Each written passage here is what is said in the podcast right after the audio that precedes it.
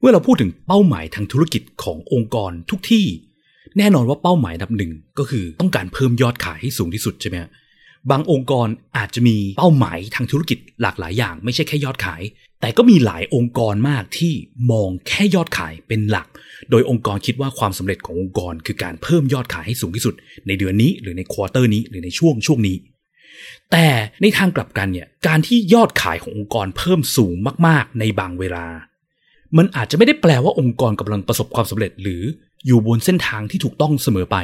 หลาย ๆ ครั้งยอดขายที่สูงมาก อาจจะเกิดจากการที่เรากำลังสร้างปัญหาบางอย่างให้ยูเซอร์หรือลูกค้าของเราอยู่ก็เป็นไปได้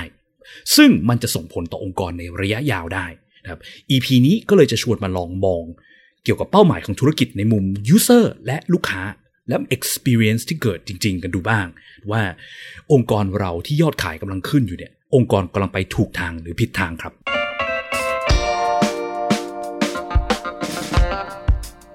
ยินดีต้อนรับเข้าสู่ผักสดพอดแคสต์ รายการที่จะพูดถึงการพัฒนาโปรดักต์ให้ดีที่สุดสำหรับลูกค้าของคุณ เพื่อธุรกิจที่ยั่งยืนกว่าด้วยกระบวนการ user experience design และ research กับผมพิษพิจารณาลัตนาที่คุณ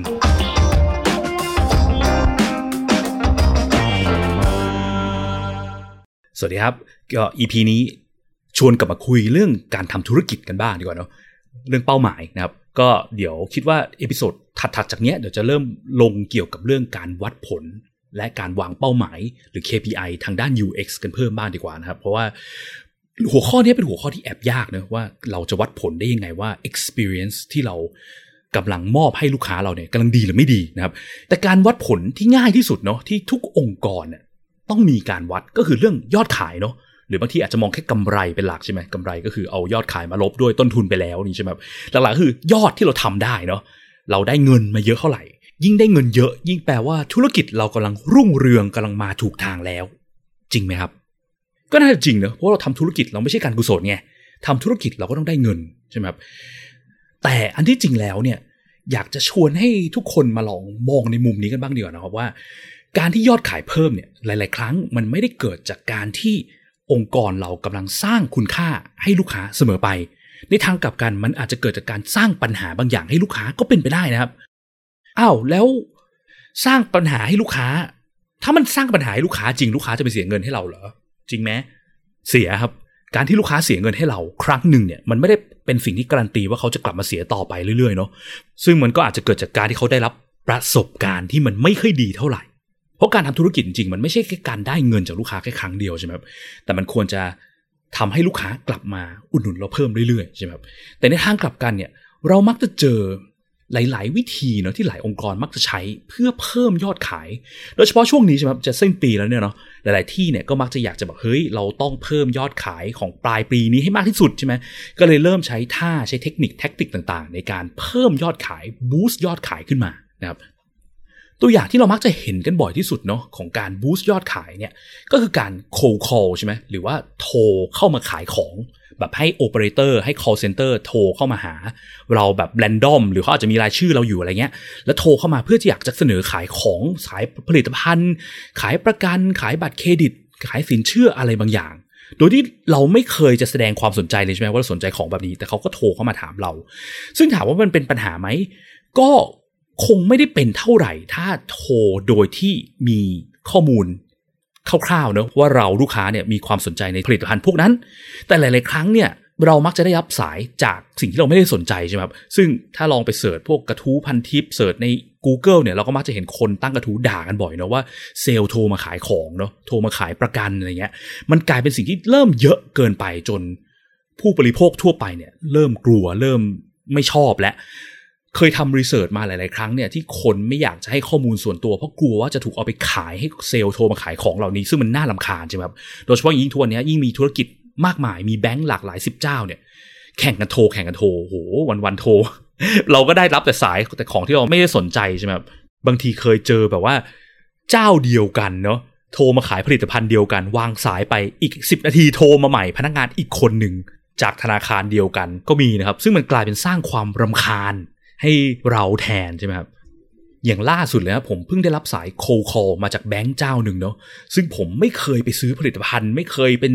มีบัญชีอะไรกับเขาเลยนะอยู่ๆดีเขาก็โทรเข้ามาใช่ไหมตอนแรกเขาก็โทรมาถามใช่ไหมสวัสดีค่ะ ขอสายคุณคนนี้นี่นี่ผมก็บอกเออพูดอยู่ครับเขาก็ทำเสียงบอกอ้าวอ้าวชื่อนี้ไม่ใช่ผู้หญิงเหรอคะผมก็แบบอะไรวะโทรมาแล้วก็มาวิจารณ์ว่าชื่อเราเหมือนผู้หญิงอย่างนี้เหรอ ผมก็บอกเขาไม่ใช่ครับเขาก็บอกว่า โอเคค่ะ คือพอดีเรามีผลิตภัณฑ์อยากจะนำเสนอสินเชื่อแบบผมก็เลยบอกเขาไม่สนใจครับ คือลำคาญแล้วไงบอกหนึ่งคือ เราไม่เคยเป็นลูกค้าธนาคารคุณมาก่อนเลย คุณเอาชื่อมาจากไหนใช่ไหมสองไปหาว่าชื่อเราเหมือนผู้หญิงอีก แทนที่เขาจะน้อยขอโทษใช่ไหมเขาวางหูใส่ผมเลยตืดตืดตืดตืดสิ่งที่เกิดเนี่ยคืออะไรนะครับ เราในฐานะผู้บริโภคถ้าเราเจอเคสแบบเนี้ยจากแบงค์เจ้าเนี้ยซึ่งเราไม่เคยเป็นลูกค้าเขามาก่อนเลยเนี่ย ถามว่าเราจะมีโอกาสอยากจะไป สมัครบริการหรือไปซื้อผลิตภัณฑ์พวกนั้นเลยไหมฮะ จากการที่เจอเคสแบบเนี้ยคงไม่เนอะแถมหนำซ้ำเนี่ย ผมยังรู้สึกเนกาทีฟกับแบรนด์แบรนด์นี้ด้วยแบบแบงค์เจ้าเนี้ยผมจะแบบ โอ้โห เราจะยิ่งหลีกเลี่ยงเขาไปใหญ่ใช่ไหมเพราะเราเกิดประสบการณ์ที่แย่ จากการที่เขาพยายามอยากจะขายของอย่างเดียวใช่ไหม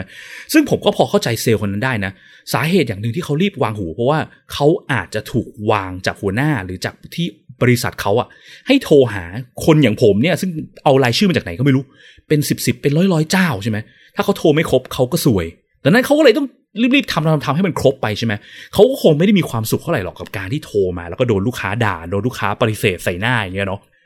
อีกเคสหนึ่งที่พอนึกออกนะครับ อันนี้มาจาก EP ที่คุยกับคุณชาญ ThoughtWorks จากเพจ Designer นะครับ EP ที่ 34 อะไรก็ UX ตอนที่ 1 นะครับ ที่เราเคยมีพูดเกี่ยวกับเรื่องแท็กซี่ไว้เนาะว่า ถ้าสมมติเราเปรียบเทียบองค์กรเราเป็นเหมือนแท็กซี่มิเตอร์อย่างเงี้ยใช่ไหมครับถ้าสมมติว่าแท็กซี่มิเตอร์เนี่ยเขาวัดผลความสำเร็จเขามองที่แค่ยอดขายอย่างเดียวเนาะยอดเงินที่จะทำได้แต่ละวัน แล้วแท็กซี่พบว่ามันมีวิธีที่จะทำเงินได้มากกว่าการเปิดมิเตอร์ ก็คือการปิดมิเตอร์เนาะวิ่งเข้าหาฝรั่งเข้าหาชาวต่างชาติ แล้วไม่เปิดมิเตอร์ แล้วชาร์จราคาเดียวไปเลยซึ่งเป็นราคาแพงมากเงี้ยเนาะเช่น สมมติว่าวิ่งระยะทางเท่านี้เปิดมิเตอร์อาจจะได้ประมาณ 120 บาท แท็กซี่บอกไม่เปิดมิเตอร์ จะคิด 1,000 บาท สิ่งที่เกิดคืออะไร แท็กซี่วิ่งทริปเดียวได้พันบาทเนาะวิ่ง 2 ทริปอาจจะได้ 2,000แล้วแต่ถ้าเกิดเปิดมิเตอร์เนี่ยโอ้โหวิ่งเป็นสิบทริปใช่ไหมอาจจะได้ไม่ถึง 2,000 บาทด้วยซ้ำเนาะในวันนั้นเงี้ยคำถามก็คือว่าถ้าแท็กซี่พบว่าการปิดมิเตอร์ได้เงินเยอะกว่า ดังนั้นแท็กซี่ครั้งต่อไปเนี่ยควรจะเปิดหรือปิดมิเตอร์ฮะ ก็ถ้าดูแค่ยอดขายก็แน่นอนเนาะมันก็ควรจะต้องปิดมิเตอร์ แล้วก็ชาร์จเงินราคาแพงๆ ให้นักท่องเที่ยวไปใช่ไหมนี่คือการมองแค่ยอดขายอย่างเดียวใช่ไหมแต่ในการทำธุรกิจเนี่ยมันไม่ได้มีแค่การมองแค่ยอดขายเนาะมันจะมีเรื่องอื่นๆอีกหลาย ๆ เรื่องเนาะจุดนึงคือการต้องมองไปยังฝั่งลูกค้าบ้างใช่ไหมครับนึกถึงความรู้สึกของผู้โดยสารบ้าง การโดนชาร์จหนึ่งพันบาทกับการนั่งรถระยะทางแบบสิบห้านาทีอย่างเงี้ยสิ่งที่ลูกค้าเขารู้สึก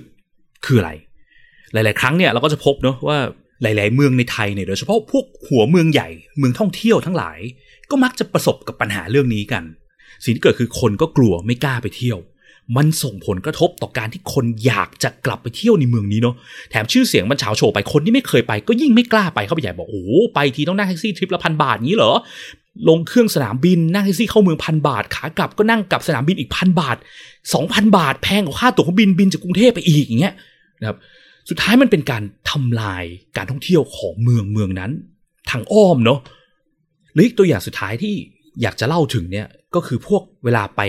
ห้างที่เขามีแผนกมือถือใช่ไหมแล้วก็จะมีพวกตู้ขายมือถือเนี่ยเต็มไปหมดเลยใช่ไหมแล้วก็จะมีคนขาย เวลาที่เราเดินผ่านเนี่ยคนขายก็จะตะโกนเรียก ถามได้นะคะ ถามได้นะคะหาอะไรอยู่คะนู่นนี่นั่นใช่ไหมสิ่งที่มันเกิดกับเราในฐานะคนที่ไปซื้อเนี่ย เราต้องการเช็คราคาเลยต้องการดูว่าร้านไหนมีของที่เราต้องการบ้างเนี่ย คืออะไร เราจะเกิดความกลัวและกังวลใช่ไหมแล้วเราจะไม่กล้าหยุดกับตู้เหล่านั้นเนาะทีเนี้ยมันจะมีจุดหนึ่งเทคนิคหนึ่งคือ เวลาที่เราเผลอแบบว่าไม่ทันเขาอะแล้วเราเผลอเข้าไปหยุดดูที่ตู้ตู้หนึ่งแล้วเขาถามทักได้นะคะ ทักได้นะคะ ถามได้นะคะ แล้วเขาก็จะไซโคเราอยู่เรื่อยๆเนี่ยสุดท้ายความรู้สึกที่เกิดกับเราลูกค้าที่เผลอไปหยุดดูกับเขาเนี่ยก็คือความเกรงใจเนาะเขาอุตส่าห์ถามเขาไปแล้ว ดังนั้นอุดหนุนเขาหน่อยก็ได้อ่าคนขายก็จะปิดการขายได้ใช่ไหมครับแต่สิ่งที่มันเกิดในใจของลูกค้าหลาย ๆ คนเนี่ย ก็คงเกิดความรู้สึกที่ว่าโอ้โหน่ากลัวจังเลยไปเดิน แล้วโดนกดดันโดนคนขายกดดันตลอดเวลา จะเช็คราคาก็เช็คไม่ได้ใช่ไหมเพราะเกรงใจคนขายคนนี้เขาขยันขยอให้เราซื้อแล้วเกิน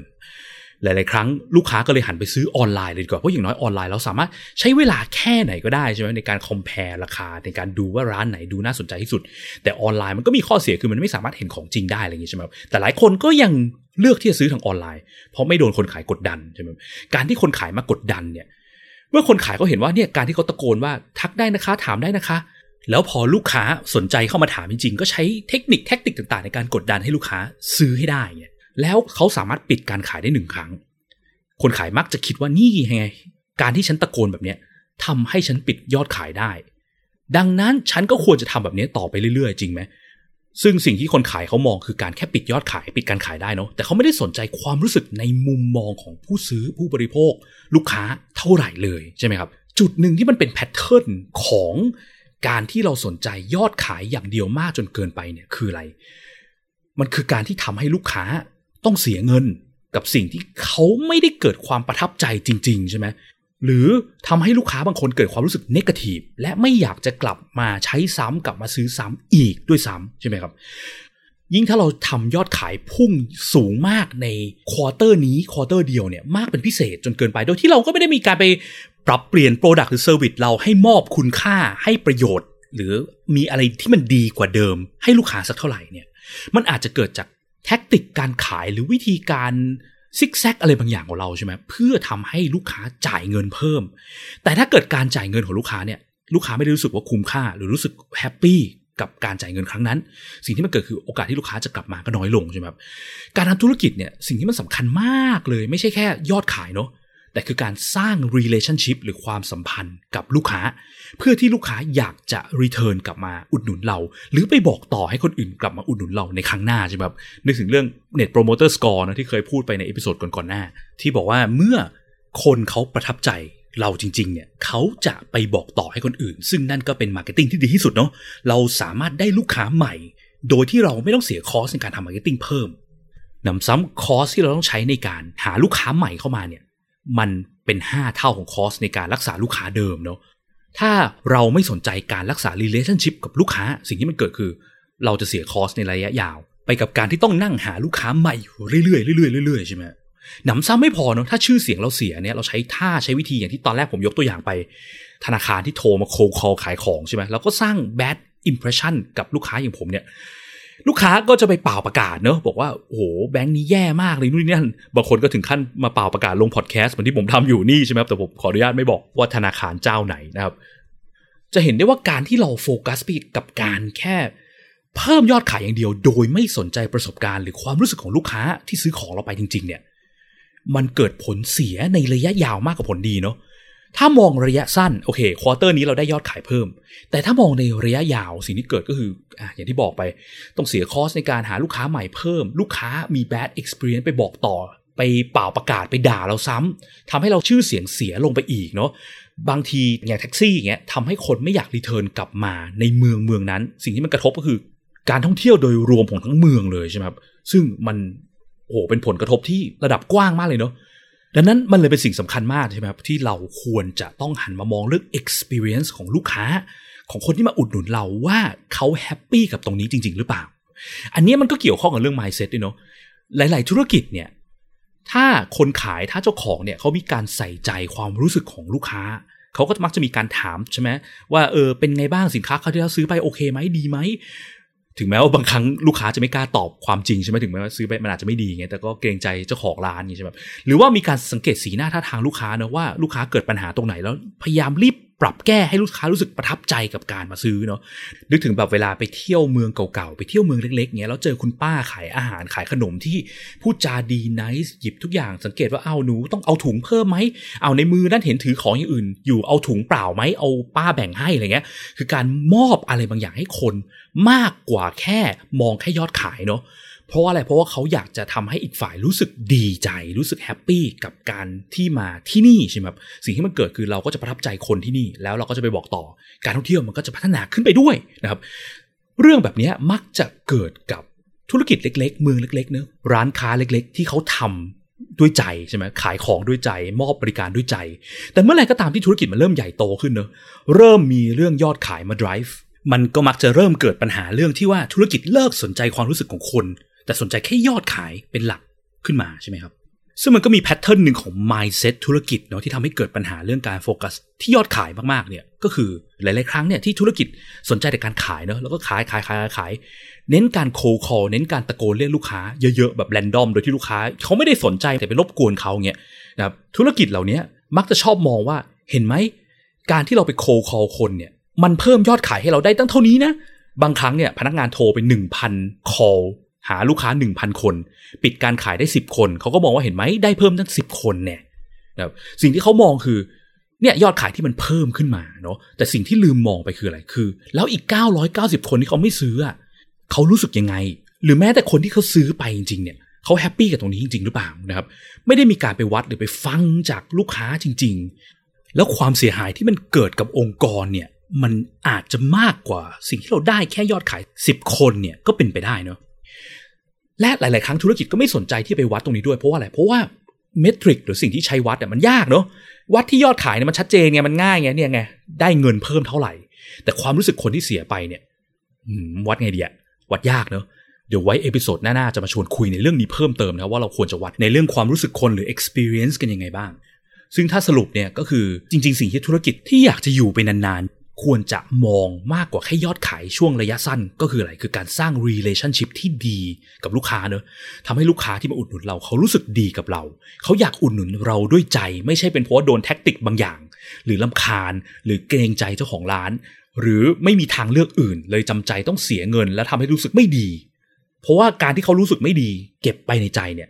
มันจะส่งผลกลับมายังธุรกิจของเราในระยะยาวได้ เพราะว่าเหตุผลของการมีอยู่ของธุรกิจทุกอย่างในโลกเนี่ย คือมีเพื่อสร้างคุณค่าบางอย่างแลกกับเงินที่ลูกค้าจ่ายมาให้ใช่ไหมครับ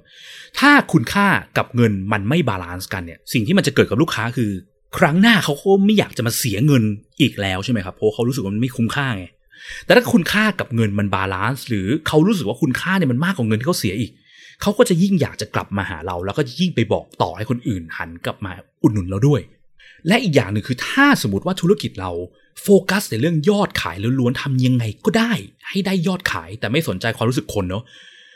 เราจะเป็นธุรกิจที่ dark ลงเรื่อยๆนะครับ อันนี้เป็นคำพูดของคุณ Jared Spool อ้างอิงคุณ Jared Spool บ่อยเนาะ dark ลงเรื่อยๆแปลว่าอะไรแปลว่าเราจะใช้ทุกวิถีทางในการทำให้คนเสียเงินเนาะซึ่งมันก็จะมีสิ่งที่เรียกว่า dark pattern นะฮะเดี๋ยวไว้หาโอกาสมาแชร์เพิ่มเติมแต่ว่าเคยมีโพสต์ที่เพจ Praxis Design เนาะ เกี่ยวกับเรื่อง dark pattern ว่ามันเป็นเทคนิคแท็กติกต่าง ๆ ที่ทำให้คนเสียเงินเสียเวลาไปกับสิ่งที่เขาไม่ได้ต้องการให้มันเป็นแบบนั้นเนาะพวกเทคนิคของการแบบให้คนเข้ามาสมัครสมาชิกแล้วทำให้คนเลิกสมัครสมาชิกยากๆอะไรเงี้ยเนาะหรือแม้แต่เทคนิคอย่างเงี้ยที่หลอกล่อให้คนมาเสียตังค์เพิ่มทำให้คนรู้สึกผิดกับการ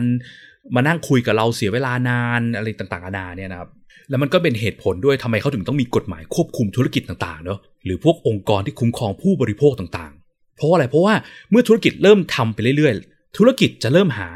ลู่ทางต่างๆ เพื่อเพิ่มยอดขายตลอดใช่ไหมเช่นอะการใส่ของแปลกๆลงไปในอาหารใส่ลงไปในสินค้า เพื่อดึงดูด ให้ผู้บริโภคเข้ามาซื้อมากขึ้น โดยที่ไอ้ของเหล่านั้นอาจจะเป็นโทษต่อผู้บริโภคในระยะยาว เช่น การใส่บอเร็กซ์ลงไปในลูกชิ้นทอด หรือใส่สีย้อมผ้าลงไปในอาหารใช่ไหมพวกนี้มันก็คือแท็กติกที่ทำให้คนรู้สึกอยากซื้อมากขึ้น เพิ่มยอดขายได้มากขึ้น แต่มันส่งผลระยะยาวกับผู้บริโภคหรือลูกค้าใช่ไหมมันก็เลยจำเป็นที่จะต้องมีองค์กรเหล่านี้มาควบคุม หรือพวกกฎหมายควบคุมไม่ให้ธุรกิจผูกขาดตลาดในด้านใดด้านหนึ่งเป็นพิเศษใช่ไหมเพราะว่าเมื่อไหร่ก็ตามที่ธุรกิจ ผูกขาดตลาดได้แล้วอะสิ่งที่เกิดคือธุรกิจก็จะทำไงก็ได้ จะขึ้นราคาแค่ไหนก็ได้ จะทำอะไรก็ได้ตั้งราคาแบบไหนก็ได้พราะผู้บริโภคไม่มีทางเลือกใช่ไหมครับดังนั้นแต่ละประเทศเลยจำเป็นต้องมีกฎหมายที่ควบคุมไม่ให้เกิดการผูกขาดทางธุรกิจเกิดขึ้นไงเพราะว่าธุรกิจมีโอกาส dark อยู่เสมอนะครับการทำธุรกิจควรจะมีเพื่อให้ธุรกิจและลูกค้า win-win ไปพร้อมกันนะมอบคุณค่าลูกค้ามอบเงินให้ด้วยความสมัครใจ มันก็จะ win-win ทั้งคู่ แล้วก็พัฒนา relationship ไปด้วยกันเรื่อยๆ เป็นระยะเวลายาวนาน นะครับ ก็สุดท้ายนี้ขอสวัสดีปีใหม่ที่จะถึงนี้ปี 2565 2022 กับทุกคนนะครับ ผู้ฟังทุกท่านแล้วขอบคุณมากที่อยู่ฟังกันมานานนะครับ แล้วก็ขอให้ทุกคนสุขภาพแข็งแรงดูแลสุขภาพระหว่างโอมิครอนนะครับ รักษาตัวให้แข็งแรง จริง ๆ มันก็เป็นเชื้อที่โอกาสเกิดความรุนแรง หรือการเสียชีวิตต่ำมีโอกาสติดสูง แต่ก็อย่าวิตกไปแล้วกันนะครับรักษาสุขภาพแข็งแรงนอนพักผ่อนที่เพียงพอนะครับแล้วก็หวังว่าปีหน้าเราเราทุกคนจะมาช่วยกันผลักดันให้ธุรกิจ หันมาสนใจลูกค้าสนใจ user กันให้มากขึ้นนะครับ เพื่อที่จะได้มี relationship ที่ยาวนานทุกคนแฮปปี้แล้วเราอยู่ด้วยกันเป็นนานๆนะครับแล้วพบกันใหม่ปีหน้าครับ สวัสดีครับ สุดท้ายถ้าคุณชอบ episode นี้นะครับรบกวนช่วยกดไลค์กดแชร์ episode นี้ด้วยนะครับ แล้วก็ถ้าคุณยังไม่ได้กด Follow อย่าลืมกด Follow หรือ Subscribe ในช่องทางที่คุณฟัง เพื่อที่จะได้ไม่พลาดเมื่อเรามี episode ถัดๆไปออกนะครับ หรือถ้ามีคำถามมี feedback หรือว่ามีสิ่งที่อยู่ในใจที่อยากจะฟังเกี่ยวกับเรื่องเกี่ยวกับการสร้าง product ด้วยกระบวนการ user experience design research เนี่ยนะครับ ก็สามารถกดที่ลิงก์ในฟอร์มด้านล่างของ episode นี้เพื่อที่จะส่งคอมเมนต์ feedback หรือว่าคำถามหรือไอเดีย episode ถัดไปมาให้เราได้เลยนะครับ แล้วก็พบกันใหม่ใน episode หน้าครับ สวัสดีครับ